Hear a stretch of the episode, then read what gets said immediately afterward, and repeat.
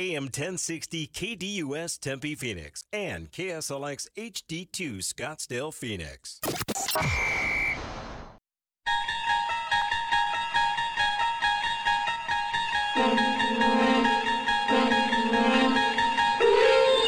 It's now time to enter the Sports Zone with your host, Bob Kemp. WSU owns the tiebreaker, so if Arizona loses, not only do they give up first place, but there's a game that separates first from fifth. Good Great ball movement pass. again. And a three from Caleb Love. Shead fires and hits. A three for Jamal Shead. And there's Edey. Clutch free throw number one. We're top. Bowie into the backcourt. Off he goes with three seconds. With two seconds, the floater short. Edey rebounds it. Ashworth's had the hot hand. First, first game they didn't attack. Now they're getting in more of the attack mode. Ashworth again for three. He can't miss. And the inbound taken away. Farabello is going to dribble it out, and the Blue Jays have never flown higher for the first time in program history. They've beaten number one.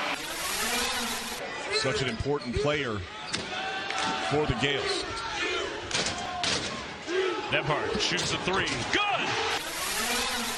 balloting, and Walter Davis should absolutely be in the Hall of Fame as we see Nigel Pack back on the floor and back to business. We just watched Nigel Pack go to the locker room, but whatever they did, it worked because as soon as he steps back on the court, he's back to getting buckets.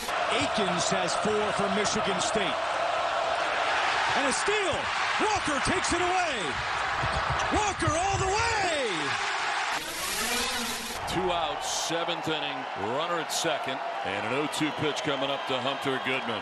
Swing and a miss. Blake Snell has got 10 strikeouts. Blake Snell coming off after seven no-hit innings and uh, getting hugs all the way around. Can Michigan pay it off? J.J. McCarthy, he'll run it with a lane. Touchdown, Wolverines. I think they're unathletic. I don't think they move well laterally. I don't think they're going to pick it up in next week. Um, I think they're slow laterally. I mean, Sean Conway gives you everything he can. He's slow laterally. About five guys are slow laterally. Dial 602 260 1060. That's 602 260 1060. Or tweet the show at KDUS AM 1060. And now, here's your Sports Zone guide, Bob Kemp, on KDUS AM 1060. Welcome to the Wednesday, February 21st edition of the Sports Zone. Not just the news and scores, the news and scores with analysis. In today's Sports Zone, right here on KDUS AM 1060 and KSLX HD2 100.7, March Madness 2024. Which top seed wins if it's not UConn? Speaking of UConn, what happened last night?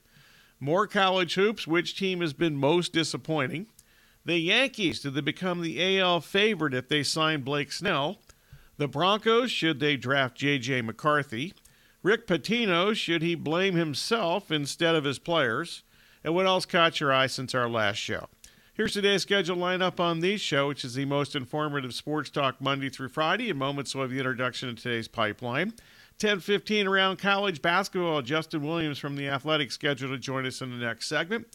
10:30 interactive action. 602 260 1060. Also, some bottom line and some local roundup stuff. Meanwhile, final segment of the Sports Zone will be the national roundup, including the latest line for some college basketball for tonight. Combination rip from the headlines, from the wire, a little from the scoreboard, etc. Then after the Sports Zone from 11 to 1 o'clock, it's the Extra Point hosted by Kayla. Right now, onto the pipeline we go.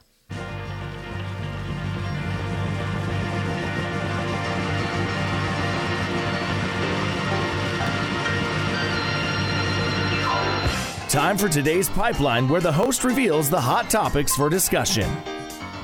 And we start with the KDUS poll question at KDUS1060.com. Today's question is Which team has the best chance of winning the NCAA tournament in 2024 if UConn does not repeat? Your choices are Arizona, Houston, and uh, Purdue. And Kayla's here and has the early returns. Houston leading the way at 60% of the vote. Uh, U of A and Purdue trailing at tied at 20% apiece. That quartet of teams, th- those were the top four seeds in last Saturday's early NCAA tournament top 16 uh, released by the uh, tournament committee. Meanwhile, speaking UConn, the 14 game winning streak ended in stunning fashion last night, blown out at Creighton. UConn's 85 66 loss last night at Creighton. What happened? Today's X poll question Which has been the college basketball's most disappointing team?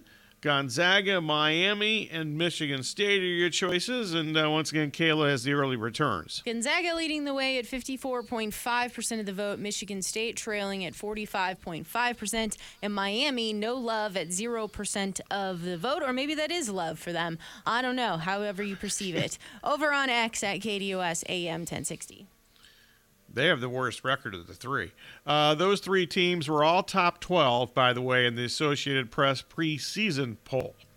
Meanwhile, spanning the globe, heard through the spring training grapevine, the Yankees' interest in Blake Snell has reportedly increased in recent days, Would the Yankees become the favorite to win the American League if the 2023 uh, NL Cy Young Award winner breaks Blake Snell signs with the with the, the Bronx Bombers.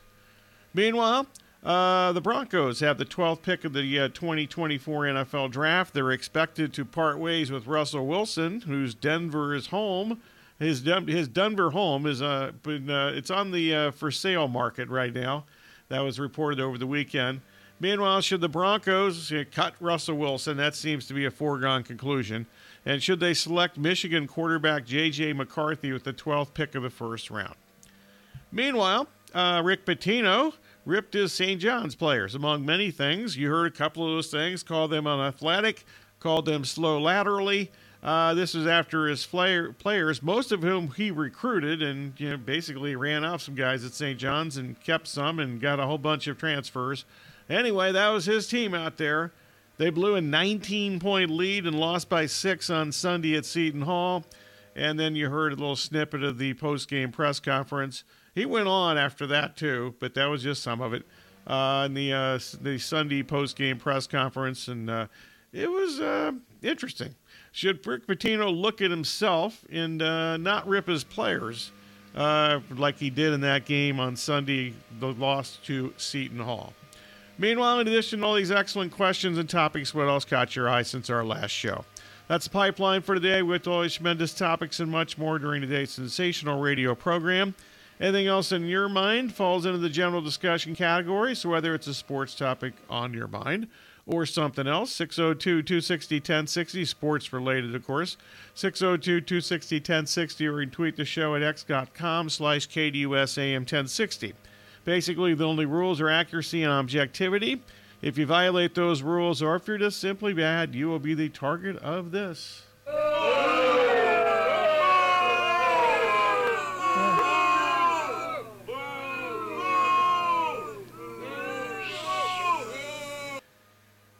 All right.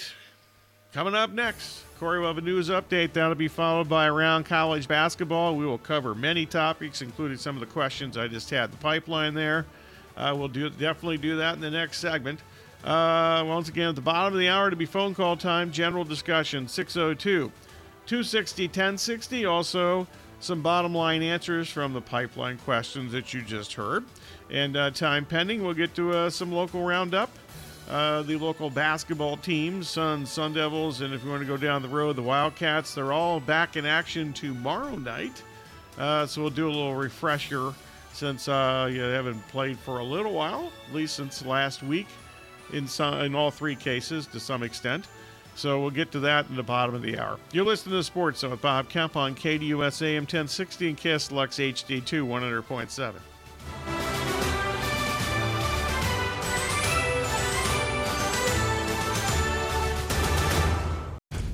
Your caddy, Ray Adams, takes you beyond the 18th hole on Saturday mornings with Great American Golf from 6 to 7 a.m.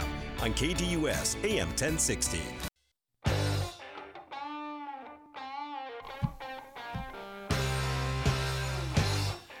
Welcome back to the Sports Zone with Bob Kemp on KDUS AM 1060 and KSLX HD2 100.7. Your home of the Dan Patrick Show live Monday through Friday from 7 to 10 a.m. Connecticut's winning streak ended last night at Creighton. To go around college hoops, we're uh, to the KDUS hotline we go. We're now joined in the Sports Zone by Justin Williams from the Athletic. And Justin, let's start that game from last night. UConn outscored 42 to nine from behind the arc uh, by Creighton last night. That's difficult for any team to overcome. Anything else stand out in uh, you know UConn's first loss last night in the last 15 games? Yeah, I mean, I, I was just kind of surprised. The same UConn team that beat a really, really good Marquette team on Saturday by 28 points. So, you know, it just kind of shows the the volatility of, of college basketball. I was talking to a, a coach recently, and you know, they said you can talk about all the stats and metrics and everything you want, but it's still a, a 40 minute game with you know 18 to 23 year olds now. Uh, so so really any night anything can happen. But uh, I, I'm with you. I was kind of surprised to see a UConn team that you know I think could easily be the favorite to win the title come out and you know on the road and another team hits some threes you can it can snowball. I mean you can you can look like a bad team even though you're really good. You mentioned a couple things, you the 23 year olds and also on the road. Uh, have we seen this many road upsets? I don't remember this many in the past, but is part of that because you know a lot of the players are older than they have been in recent years, and you know any other uh, you know reasons why there's been this many upsets, and uh, especially in road games for top 10 teams. Yeah, it's funny you mentioned that. I got a shout out uh, my colleague Brendan Marks wrote a really good uh, feature for the Athletic last week, the week before, just kind of about the parity this season in college basketball, and, and he talked about some of the things you mentioned, the fact that there's some older fifth and sixth year seniors you know, whether it's they're using the COVID year or whether NIL is kind of an excuse for them to, to stay an extra year and play. And then you add that with the transfer portal, and I think you kind of get a little bit, um, you know, better dispersal of talent, and you have some teams who maybe aren't quite as talented um, from like a high school recruiting standpoint, but they're older and they're more experienced. And I definitely think you're seeing that show up in you know these games, whether it's unranked teams beating ranked teams, or, or, or like you said, you know, a game like UConn beating Marquette by 28 and then going and losing by by 20 to to Creighton. So it definitely feels like it's a little bit more wide open this year.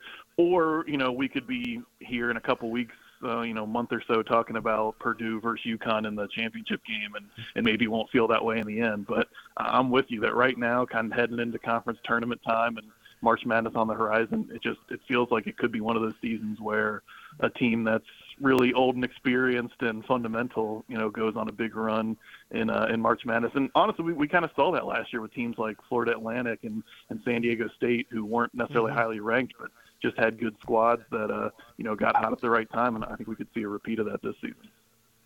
Okay, one more thing from last night with UConn is it's no big deal for them, uh, big picture wise, or did they maybe have some weaknesses exposed that other teams can take advantage of?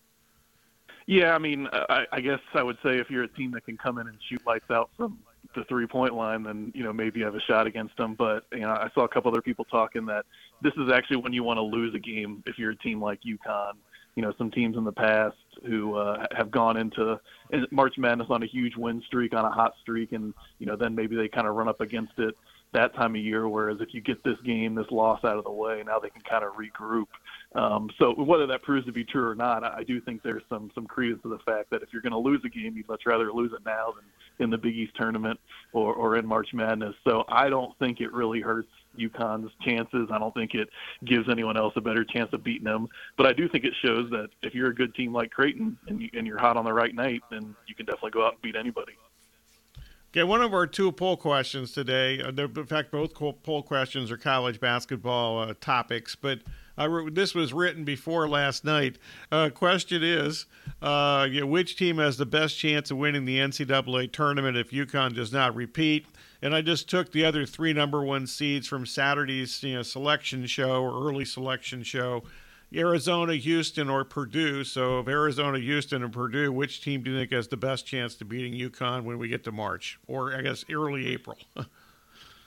Yeah, it's funny. Like, so I was in the building in Columbus last year when Purdue lost to Fairleigh Dickinson. So you know, it, it's hard for me to like just completely jump on the the Purdue bandwagon. But this is, you know, it's also the same blueprint that Virginia, you know, hit a couple a few years ago, right, where they they lost the one seed and they came back and and won the championship. I, I think Purdue is better than that team they were last year when they were also a, a one seed. I think Zach Edey's better. I think their guard plays a little bit better. But if if we're talking specifically about a UConn matchup, like I love Houston. Um, you know, I, I think they defend really well. I think Jamal Shead is so good as a point guard, and I just think they're kind of a, a tough and, and nasty team that would really give you know a, a team like UConn, which is great offensive and defensively. I just I think the way they guard can maybe give UConn some some problems on the offensive end. My fear for for Houston in terms of making a run is they don't have a ton of depth, and I think they're kind of like positionally small. And, and for a team like UConn that has you know Castle and and Clingan, who's really big on the inside. Uh, I, I guess I would maybe give the edge to Purdue if we're talking specifically about beating UConn. But just in general, Purdue and, and Houston um, are, are the ones to me that I think like if it's not going to be UConn, it might be one of those two teams. Houston, you know, jumping from the AAC to the Big 12, are you surprised they've been this good the first year in the Big 12? A little bit, you know. Uh, I, I followed them really closely when they were in in the AAC. And and again, they they were good. They made it to the Final Four, Elite Eight. It's not like you know they were catching anybody by surprise. But just that that gauntlet of playing in, in the Big 12 night after night conference play, I thought we might see a little bit of signs of all right, you know, you're not playing. You know, no offense to Temple and Tulsa and some of those AAC teams, but it's a lot different when you're playing you know Texas and, and Texas Tech and and Kansas, uh, you know, back to back in conference play, and, and so I've been pretty impressed with you know, Kelvin Sampson's definitely built a, a very strong program there. But for them to come in, you know, Big 12 year one and for them to be atop the standings and, and kind of make that transition without stumbling at all, at least thus far, that to me shows just how good they were, even though we, we already knew that because of the, the deep tournament runs. This almost reinforces and, and um, kind of amplifies that. Justin Williams from The Athletic, currently in the Sports Zone. Arizona, what would you consider to be uh, its strength, and uh, you know, what might be some areas that good opponents can exploit?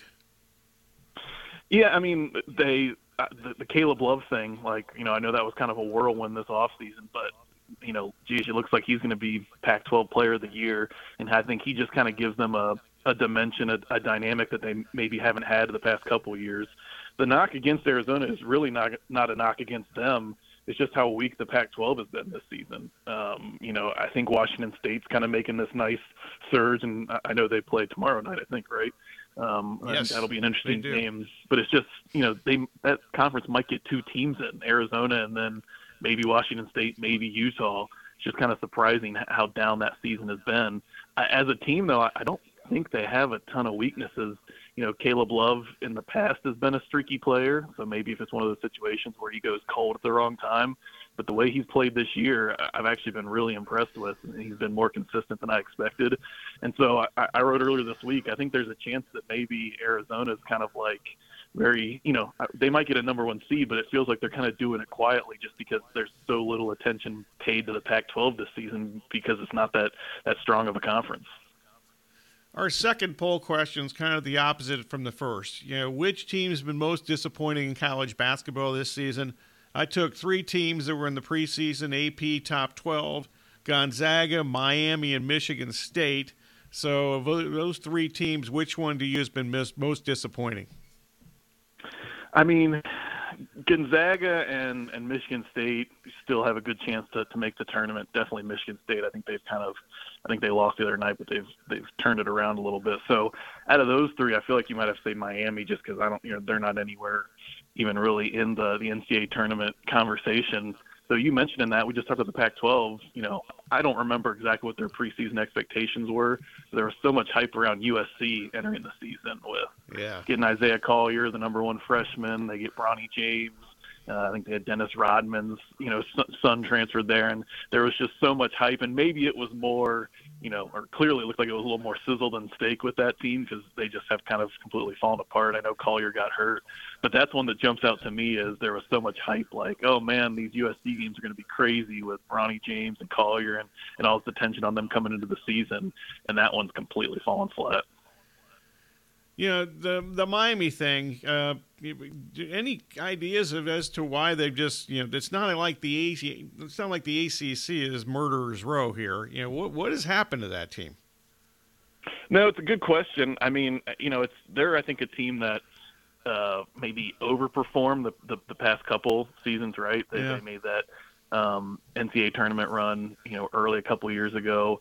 And then I just think, you know, it's you know like Matthew Cleveland was a really um, highly touted uh, prospect, but just hasn't completely like hit his stride in, in college. And um, the Pack's a guy who you know played really well a couple years ago, and it just hasn't totally worked out this season. I think the defense has just been kind of suspect. Um, and really, it's, it's cratered here recently. I, I have to look back, but I think they've lost like three or four in a row. Um, so they mm-hmm. were, you know, kind of one of those teams who were, you know, hit conference play and, and were struggling to go on a win streak, and now it's just, it feels like the bottom's fallen out. Um, but yeah, you know, I, I can't necessarily point to something specific of why it hasn't worked out. I just I think it's a team where you know that all the pieces haven't completely gelled together, and you're seeing this other places too, like Florida, same state is a good example. They brought in a few transfers, you know, started the season fine, but now all of a sudden it feels like everything's coming together. You can almost point to this with a Kentucky team too that has a, a mix of young players and some older mm-hmm. transfers. Sometimes it, it gels and comes together and works. Sometimes it doesn't. Feels like with Miami it hasn't, or it certainly hasn't yet. And some other teams, even though maybe it didn't happen right away, it feels like it could be happening for them at the right time, like Florida or maybe Kentucky. I'm pretty sure I would have put Kentucky in that question uh, had they not played that game in Auburn last Saturday when uh, seemingly they turned their season around. So, just while we're you know, while you bring it up, uh, you know, are they just too young? What's happened with Kentucky? Are they they can't guard anybody, but they guarded fine at Auburn last Saturday. I'm confused. no, you're totally right. I think it is. You know, we've seen this before with Kentucky, right, where they have all these freshmen who come in, and you know the one and done freshman teams aren't quite as successful in the past couple of years because of what we talked about with older teams and transfer portal. But there's been times where Kentucky would kind of struggle, and then towards the end of the year, the freshmen would grow up a little bit and they'd hit their stride. And this year, even though they have some guys like Reeves and Tre Mitchell, you know, older guys, the guys who transferred in, they also have uh, Reed Sheppard and Wagner and um, you know the the Dillingham, the, the the guard. And it feels like on nights when everything clicks, like it did against Auburn, you mentioned, they look great and then they don't play a lot of defense. So on nights when it doesn't click, they just give up 80, 90 points, and you know look like they they're not going to have a chance to do anything. So for that team, you know they're just one of those streaky teams that like if they have a good couple weeks when the SEC tournament hits and the NCAA tournament hits, you know they're going to look like mm-hmm. world beaters and they can go on a big run or they could have that one game where they're cold from three point line and they don't play good enough defense and they get beaten the first weekend.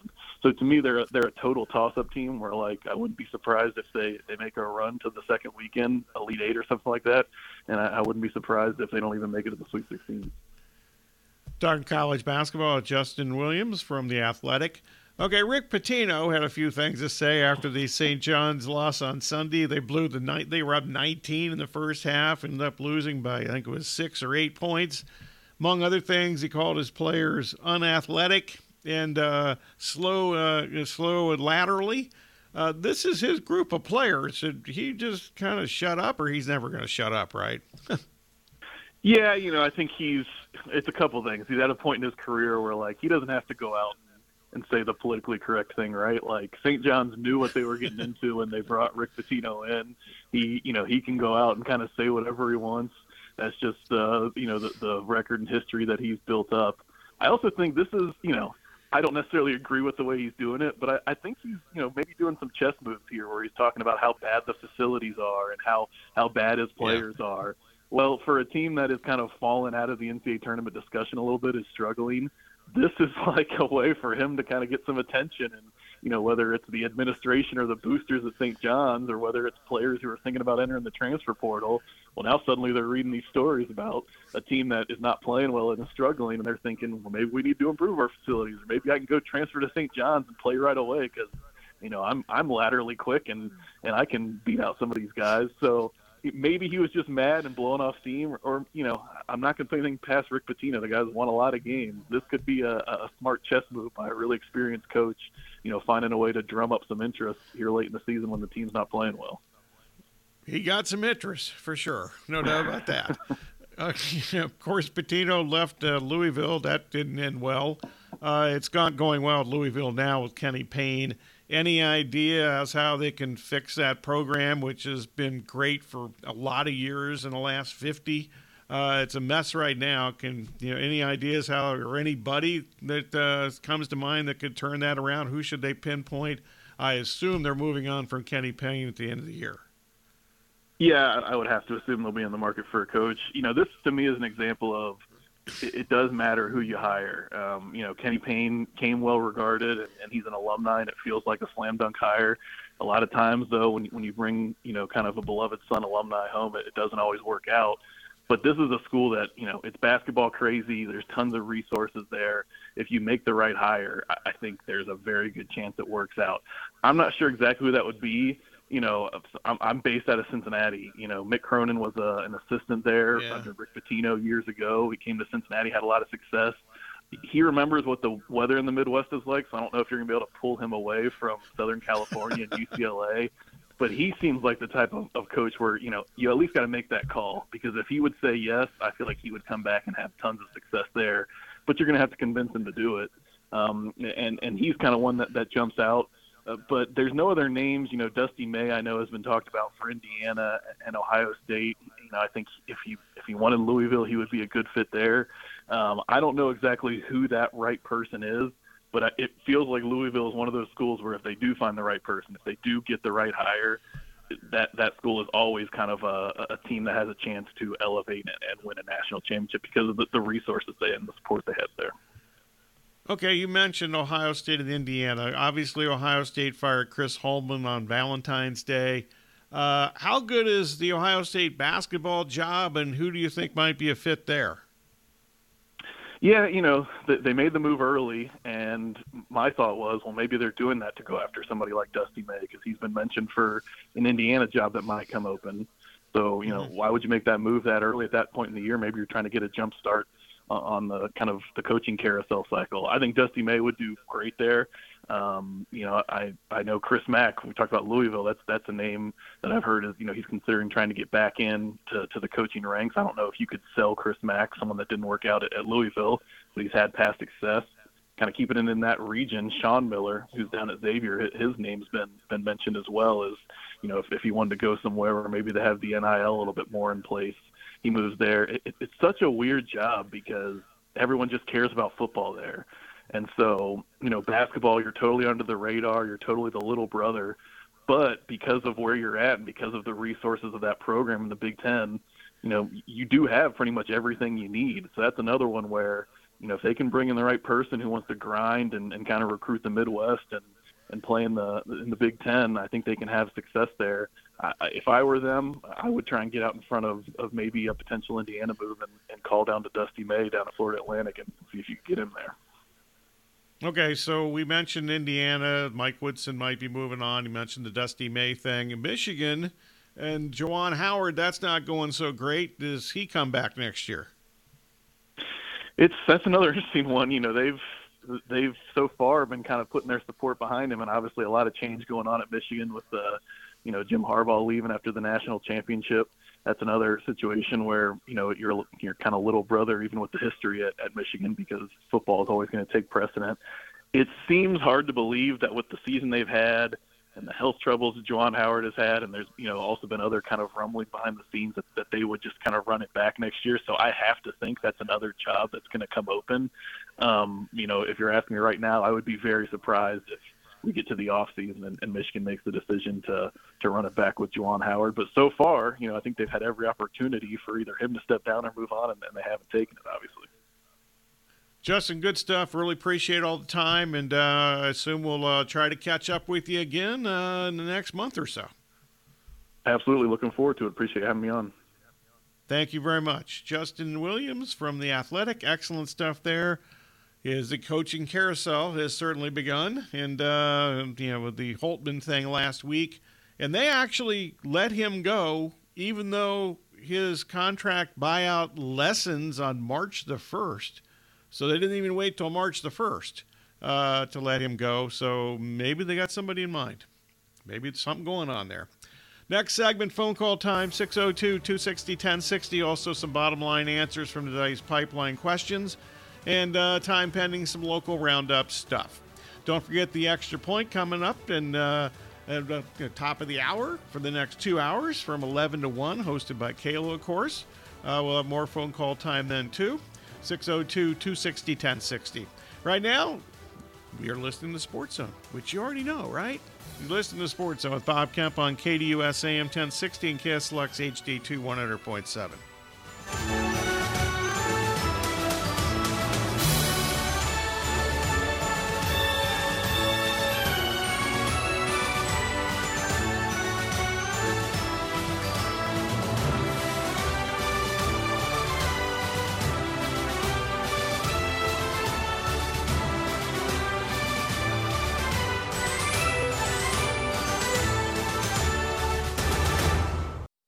best for the team and we'll do what's best for you. The Rich Eisen Show coming to you weekdays from 3 to 5 p.m. here on KDUS AM 1060 and KDUS1060.com. It's time for today's local roundup. Welcome back to the Sports Zone with Bob Kemp on KDUS AM 1060 and KSLX HD2 100.7 in addition to the local roundup. It is phone call time 602 260 1060 general discussion if you want to jump aboard. If you're on hold, we'll I'll get to you in a couple of minutes here. First up, uh, let's go through uh, uh, the bottom line, some bottom line answers from the pipeline. Actually, uh, of course, the uh, poll questions of which we addressed a little bit in the last segment. Uh, we're going to definitely get to these and answer these during the extra point hosted by Kayla. The KDUS1060.com poll question: Which team? has the best chance of winning the uh, 2014 uh, 2024 NCAA tournament. If uh, if Connecticut does not repeat, your choices are Arizona, Houston, and Purdue. Also, uh, which team of the X question today? Which team has been the most disappointing in college basketball between Gonzaga, Miami, and Michigan State? All right, quickly, let's get to the rest of the uh, pipeline questions and the bottom line right now. UConn last night. What the heck happened there? 85 66, losing to uh, Creighton. What happened? Uh, I was completely wrong about this matchup on Tuesday. UConn's 14 game losing streak uh, ended almost immediately. the winning streak, I should say, ended almost immediately. They did score the first seven points of the game. then after that, it went downhill. Creighton made 14 out of 28 three point field goals. UConn made three of 16 from behind the arc. 42 to 9, the differential in points behind the three point line. Not too many teams, even mighty UConn, can be able to overcome that. Meanwhile, the Yankees, would they become the favorite to win the American League if they signed uh, Blake Snell? Uh, there's a lot of steam about this yesterday. Uh, Blake Snell, by the way, seldom has had two consecutive good seasons in his career. Also, the Yankees' other questions, I think, right now are you know, certainly uh, kind of thrown to the side. I've got questions about their defense. I've got questions about their offense. I've got questions about their starting pitching. Other than that, I have no questions. Uh, right now, I think the Orioles, Astros, and Rangers are all ahead of the Yankees. Russell Wilson, uh, he has put his Denver home up for sale. Uh, it's expected that he's going to be cut here any second. Uh, also, you know, there are a lot of mock drafters out there. The media mock drafters have J.J. McCarthy uh, being the Broncos' first round pick and that uh, I'm no I have no problem with that. Uh, if they select him with the 12th pick of the draft, one thing you got to consider is the 2025 quarterback class is expected to be weak at best, uh, unlike this this year's group, which has several considered to be top-notch quarterbacks. Meanwhile, Rick Pitino, should he look at himself and uh, instead of ripping his players, something we also talked about in the last segment a little bit, he is without a doubt one of the best college basketball coaches ever. However, you have to deal with a lot of stuff with Rick Pitino. Um, the current St. John's roster is his fault. He ran off some really good players. In fact, you can make a case that the the best player for Butler and the second best player for Wisconsin were guys who played for St. John's last year. Uh, they would be you know the no worse than the second and third best players had they stayed at St. John's, but Pitino ran them off. Uh, so it's his fault what's going on there right now. All right, on to the phone lines we go. Rob and Mason, what's going on, Rob? Hey, I was listening to uh, answer the poll question here. Um, I'm gonna. I was. I thought about this really hard, and I, I, I see Purdue as the uh, team that could possibly win out of the one seed. It's a crazy season though, because there's no dominant team anywhere. I mean, it could be a North Carolina, it could be a Tennessee, it could Creighton. I mean, what they did last night. I mean, but with Zach Edey, I think he's really improved on his passing game. Um, the guard plays a little better. I did not Mm-hmm. think of the Virginia similarities where they got put out number one seed. I was thinking that, you know, this year they're not going to get uh, smacked in the mouth. They're going to be ready for that that game and that tournament, and just because of what happened to them last year. Um, but with there's no dominating team out there, it, it could be a crapshoot. It could be any of the top three, four seeds in a in any of those brackets. I think. I, I, I, I totally agree with your assessment of Purdue. I mean, they've got they're you know the, the freshman guards. Obviously, they're a year older now, but they've also improved. Uh, so they've coached those guys up. Yeah, they've also got a couple of you know guys. Uh, you know, one, you know, one transfer and you know one freshman from that wasn't there last year that contributed. So I think that they're definitely a better team this year. I disagree a little bit. I know they lost by 105 points last night, but I think Connecticut is by far the best team in college basketball. I don't. I really don't think it's terribly close, quite frankly. Uh, and I would be really surprised. I know it's a one-game crapshoot and so forth. I'd be really surprised if they did not repeat. I actually think that the Connecticut team, uh, you know, I know we watched just watched them get destroyed last night, uh, but I think the Connecticut team right now is actually better than one that won the national championship last year. Okay, uh, I know Houston's getting a lot of love too until they just they just dropped theirs. Um, they, I think they're a year off, Houston. I- I'm I'm not quite sure that this would be their year though. Well, they better win this year because they got those three senior guards that aren't going to be there next year. so Gotcha, uh, yeah. this is yeah, they- they're. Uh, I'm actually very surprised. I asked this question to Justin in the last segment. I'm personally really surprised how good they've been this year in the Big 12. I mean, I just thought they were, you know, they, they had a nice run to the Final Four a couple years ago. Uh, but I thought everything went right for them at that point, and uh, yeah, they got to play an Arizona team that just weren't wasn't equipped to play anybody with any speed or quickness or toughness, and they just spit the U of A right out of the tournament. Uh, but you know the fact that uh, th- th- they've gone on the road and won some conference games. You know they built, they played um, Iowa State uh, earlier this week on Monday. Uh, that was a tough game to watch because those two might those, two might be the best defensive team. In fact, they might be the two best defensive teams in the nation.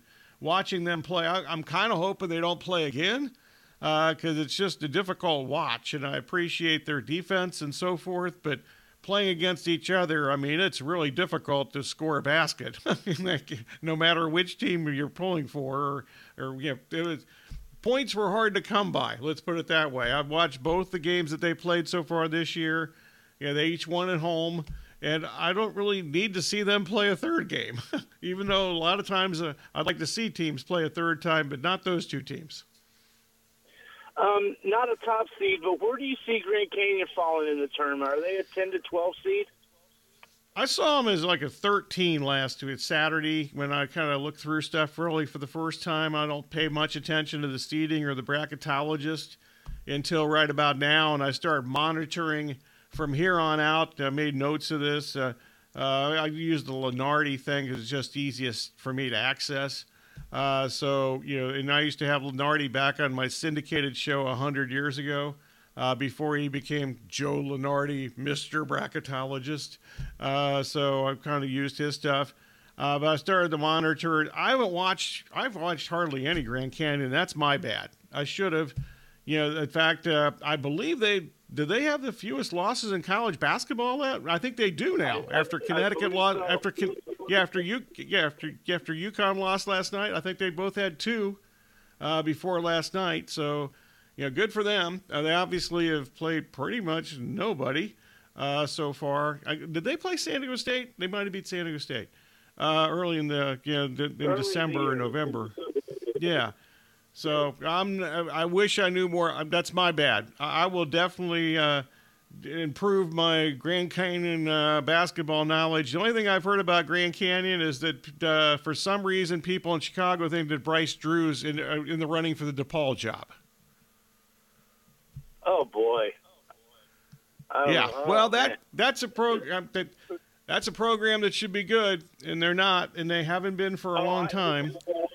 A long time. I remember the Mark Aguirre, Cummings, the you know. Well, I, I can go past that. Those are Yeah. years and decades ago, but Yeah, but since then they had Quentin Richardson and uh, yeah Bobby Simmons and I was living in Chicago then. I was a season ticket holder at DePaul because they played a good schedule. I, I wanted to go see a bunch of good teams play when I lived in Chicago.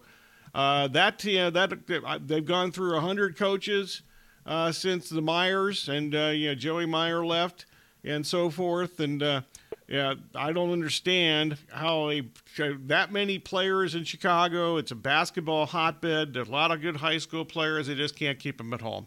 Rob, I got to go. I appreciate the call, though. Thanks. thanks, Bob.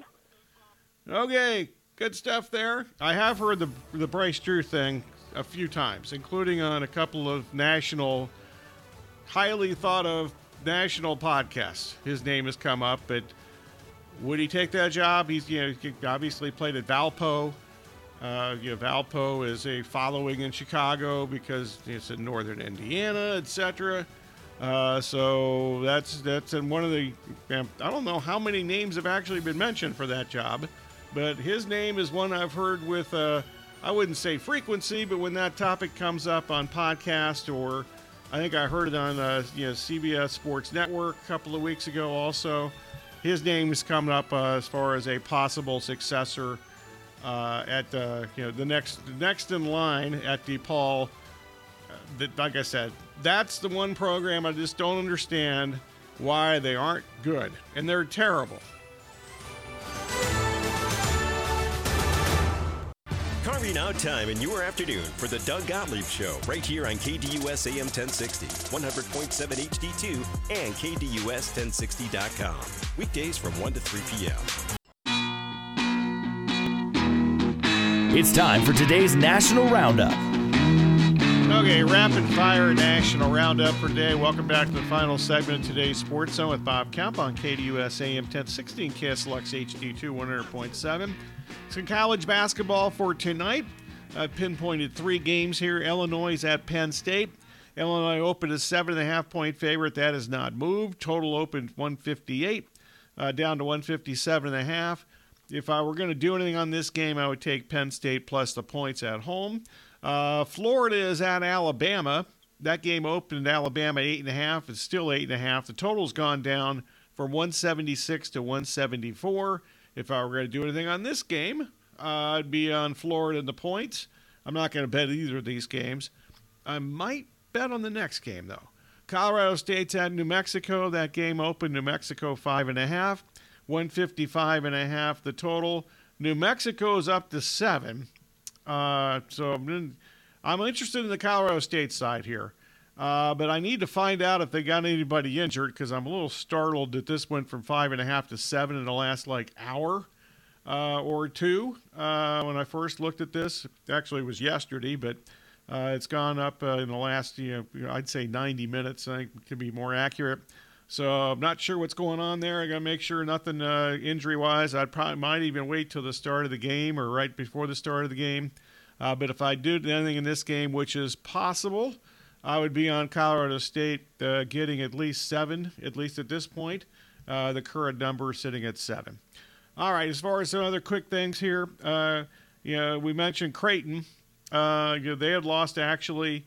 You know, they, they still keep. They have not won a game. uh, you know, excuse me. Uh, actually, right. UConn has never won a game at Creighton. I got that right. My bad on that. Obviously, we talked about that game a lot in the uh, second segment uh, with uh, you know with Justin and uh, and so forth uh, as far as uh, you know the around college basketball and so forth. So a couple other things there. Meanwhile, quick leaks from the NFL. A couple things. The Falcons over the last month have gone from uh, plus 275 to minus 110 in some of the casinos and sports books that take odds on uh, who's going to be, uh, you know, where's Justin Fields going to land via trade. That's uh, something that I've suggested that he go to the Falcons via trade uh, back in December, in part because he went to high school in Georgia. Obviously, went to the University of Georgia before transferring to Ohio State. And the Falcons desperately need a quarterback. And the Bears would be foolish if they kept Justin Fields for another year. And uh, instead of, uh, you know, they need to draft Caleb Williams and trade Justin Fields. So the betting market seems to think he's going to Atlanta. At least the betting market in the last few days seems to think that that's where he's headed. All right, that's it for the Sports Zone for today. Uh, coming up next, next two hours, the Extra Point hosted by Kayla. That'll include more phone call time, 602 260 1060. This has been the Sports Zone with Bob Kemp. Thanks for listening.